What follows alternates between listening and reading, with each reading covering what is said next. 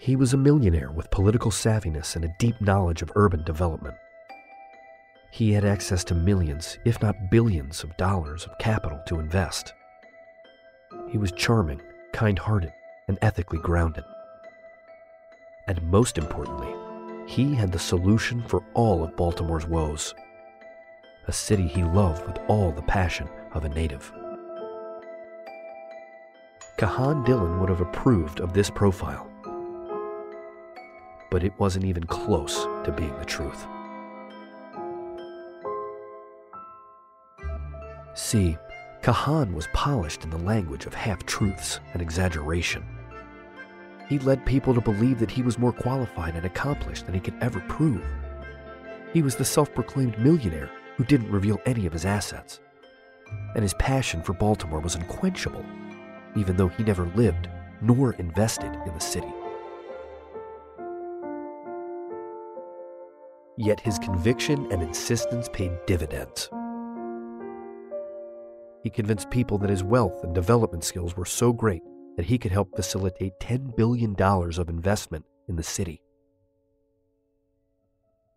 It would be easy to chalk this up as another dreamer adhering to the fake it till you make it style of business. Yet Kahan's embellishments and exaggerations had ramifications that affected many people.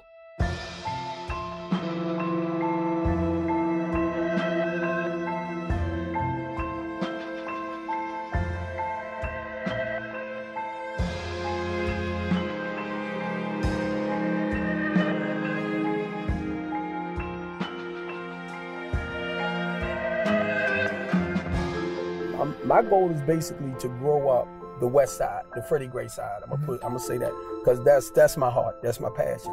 So um, so what I'm trying to tell Mr. Dillon to do is get out there and meet the people. Cause he showed this video where he was walking in the area with vacant houses, and I'm like, wow, this man is awesome. You know, a rich man, and he walking through the the hoods and stuff like that. And I thought it was amazing. That is Stephen Copeland referring to a promotional video Kahan had produced that highlighted the TBR plan. In the video, Kahan is walking through West Baltimore, making promises to revitalize the blighted neighborhood. I grew up in the city, in the city, the west side. So since I grew up in that area and coming up on 26 years clean, and, and I always went to help other people. I sponsor men and women, all that. I did, excuse me, I did foster care for over 10 years. I did mentoring for over 10 years. I went into the prison to encourage the men to come home and get involved in their kids' lives. And even if somebody asks me today, like come and speak to a group of guys or whatever, I'll go and I'll talk with them and I'll encourage them. I'll share a little bit about how my life used to be and what I did to turn those things around and to stay on this path today. But personally, that's what I do to try to help others um, move forward in life.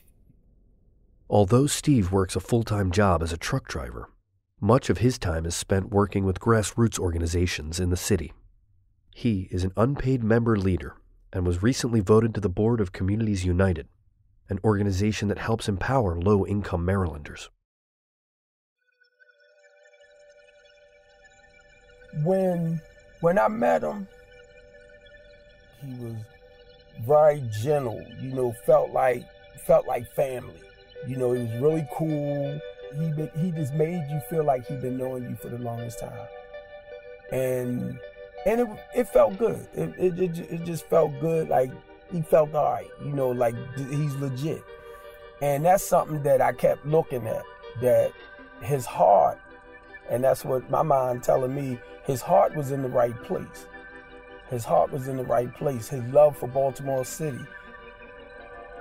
Steve bought into Kahan's promises. For several months, he was part of an ambassador team that Kahan had created. In Steve's words, his role as an ambassador was to be a mouthpiece for Kahan and the Baltimore Renaissance. And for several months, Steve was quite the mouthpiece. He spoke glowingly to people about Kahan and his aspirations. He also posted frequently on Facebook at Kahan's insistence. I, I mean, he's good. Because sometimes you can feel people out, and I'm like, this sucker was good. When you say he's good, what do you mean good? I'm talking about with the lying and the manipulating. Um, the way he set things up, you know, um, it's a story. It's a story. It's it's like it's written by the book, you know, and I'm like, he's good. He's good. Kahan led him to believe that he had hundreds of millions of dollars to invest in the city. He also convinced Steve, a man with ties to many grassroots organizations, that he was going to provide financial resources to their causes. He promised to donate to a group that was raising money to buy book bags for inner city students. He agreed to help open a youth center. He even committed to help a nonprofit that builds homes for the homeless. The guy with the program called uh, No One Person Go Hungry, he called me one day and he said, "Man, what's up with your boy?" You know, because him and his girl met with them three times. They they have a homeless program, and they got three houses. So Dillon told them they going he going to take them to Home Depot and buy them everything they want for their house, for those houses, the homeless houses. He never got in contact with them. But they never received any money. They never received nothing from Dillon. So it's like he's taking these grassroots organizations and he's telling them, the ones that have these programs, that he's going to do so much for them, you know, because he's this billionaire, he's this millionaire. And um, he's from the people I know personally that I deal with, he haven't done nothing for.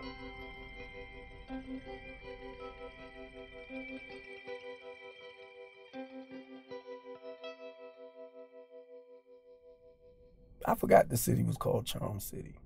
The city that once reads. You know, when you look at all the stuff we've been through throughout the years.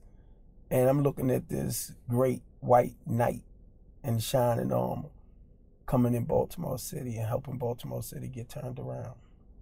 I'm hurt. I'm hurt because I'm like, you little motherfucker. You know, this sucker played me. He played me. And I'm like, you, you, you just don't know. You just don't know.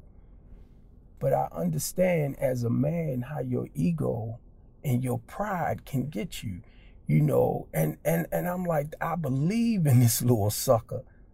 You know, I was calling him my little brother. You my little brother. You know, love you, man. You my little brother. I grew up in the city, man. I grew up in the city. That's why I try to help a lot of our kids turn their life around because I can understand their pain. And when you trust people, man, like, wow. When you trust people and you find out people just fucking playing you.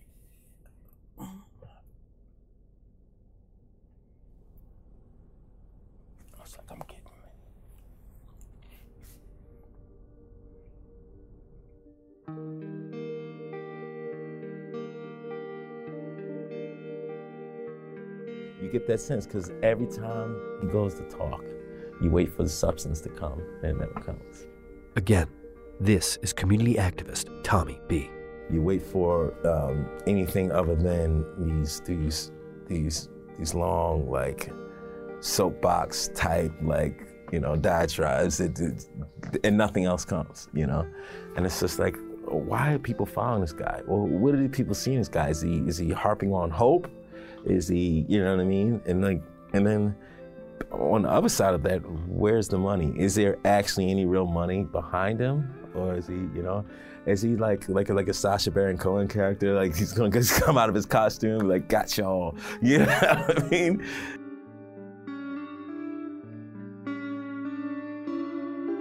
Baltimore can be a bit of an insular town. Admittedly, the fear of the outsider is a philosophy that can be prevalent for many of its citizens and public officials. But to Tommy B., Kahan's appearance in the city and the reaction he has to him goes beyond that simple notion. It's a very fragile time, you know, in, the, in recent years, and and and I feel like he's like a um, a, a, vampire or a, a shark that smells blood, you know. He's coming in, he's like, oh, they're wounded, now it's time to go in. You know, I can easily slide in there. I mean, ever since Freddie Gray, like the city has been like, what are we gonna do to save the city? What's gonna happen? Every little program is getting press. Every little anything is getting done. People are looking for the feel good stories. They're looking for the tragedy stories. Baltimore is hot right now.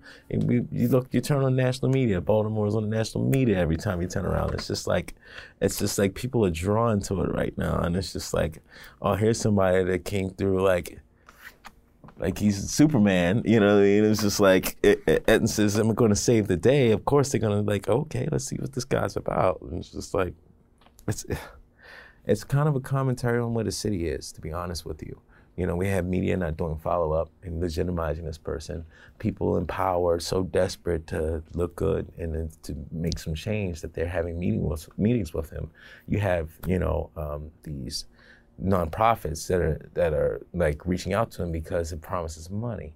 You know what I mean? It's it's it's kind of sad in a way because it shows that the city is so desperately in need of a change that someone can come along and wait and say that they have all this money and make all these promises and people gravitate towards that.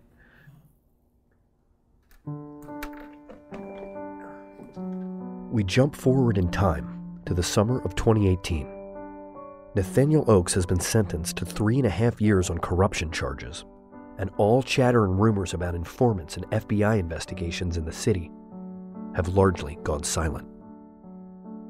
Yet Kahan Dillon, the enigmatic character from Northern Virginia, and the man many suspected was involved in the FBI investigation, was still lingering around the city. It had been over two years since Kahan initially formed his relationship with the city council president 16 months since he started to self proclaim stakeholder outreach for his TBR development plan, and a little less than a year since I last spoke with him. Yet there was no partnership with the city, and there didn't seem to be any actionable plan to develop any properties. I mean, if he could really raise a billion dollars, like he said at the city council hearing, and he legitimately sold a company for eight to nine figures, like he told me and many others, he would have just bought properties himself and not waited for a city partnership to start developing on his own. Although Kahan was still boasting on his Facebook page that his TBR plan was going to be the economic salvation Baltimore so desperately needed, he wasn't garnering any press coverage, and outside of a few of Kahan's supporters, there wasn't much discussion.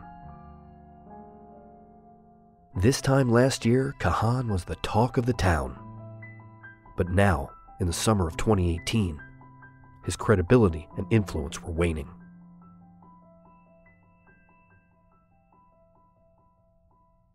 People in Baltimore's political and business world weren't paying him much attention anymore, which is why he shifted his focus and was targeting the people in the streets, the community activists, the grassroots organizations, and nonprofits with limited resources. For the past year, Kahan attacked the mayor on social media and he continued to demand that she resign. And this politicized and rather aggressive approach started to turn a lot of people off.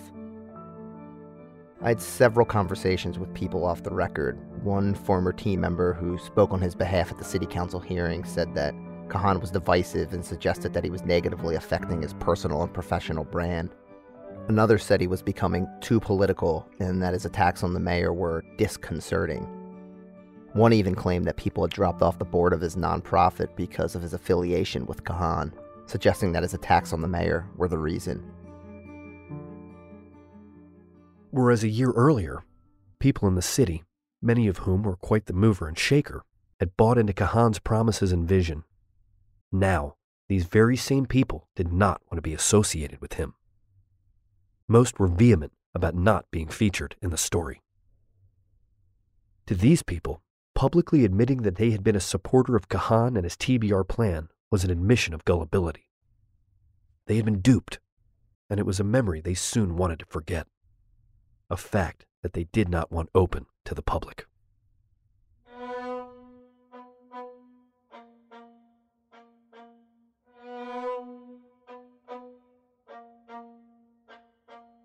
In September of 2018, Kahan officially incorporated the Baltimore Renaissance as a Maryland 501c3, which means the organization was created exclusively for charitable and educational purposes.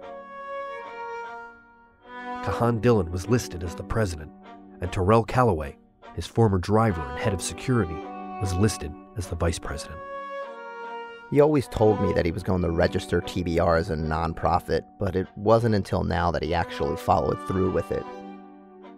Yet what he planned to do with a nonprofit organization was lost on me.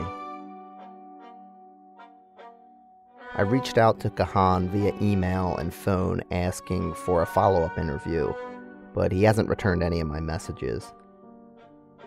But if his social media posts are any indication, he plans to use the incorporated TBR as a vehicle to create, as he describes, the largest and most historic grassroots effort the city has ever seen.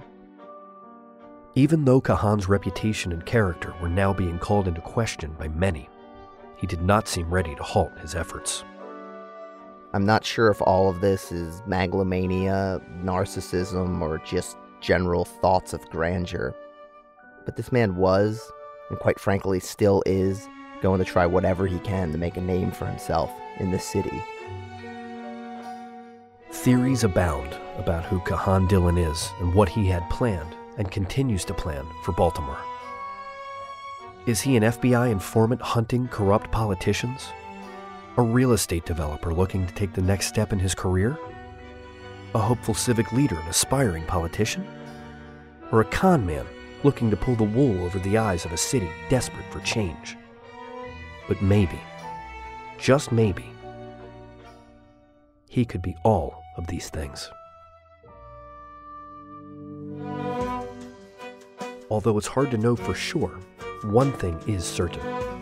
Many people have invested their time, resources, and energy into believing and wanting to believe in the promises Kahan was and still is making. Sadly, a few people still are. But what does Kahan Dillon really hope to do? And what might his next steps for the city of Baltimore be? Has he burned his bridges? Or does he have the staying power and resilience to remain committed to his efforts in Baltimore, whatever they may be? In time, we may come to a better understanding of the answers to all of those questions. But then again, with time, maybe we will be presented with even more.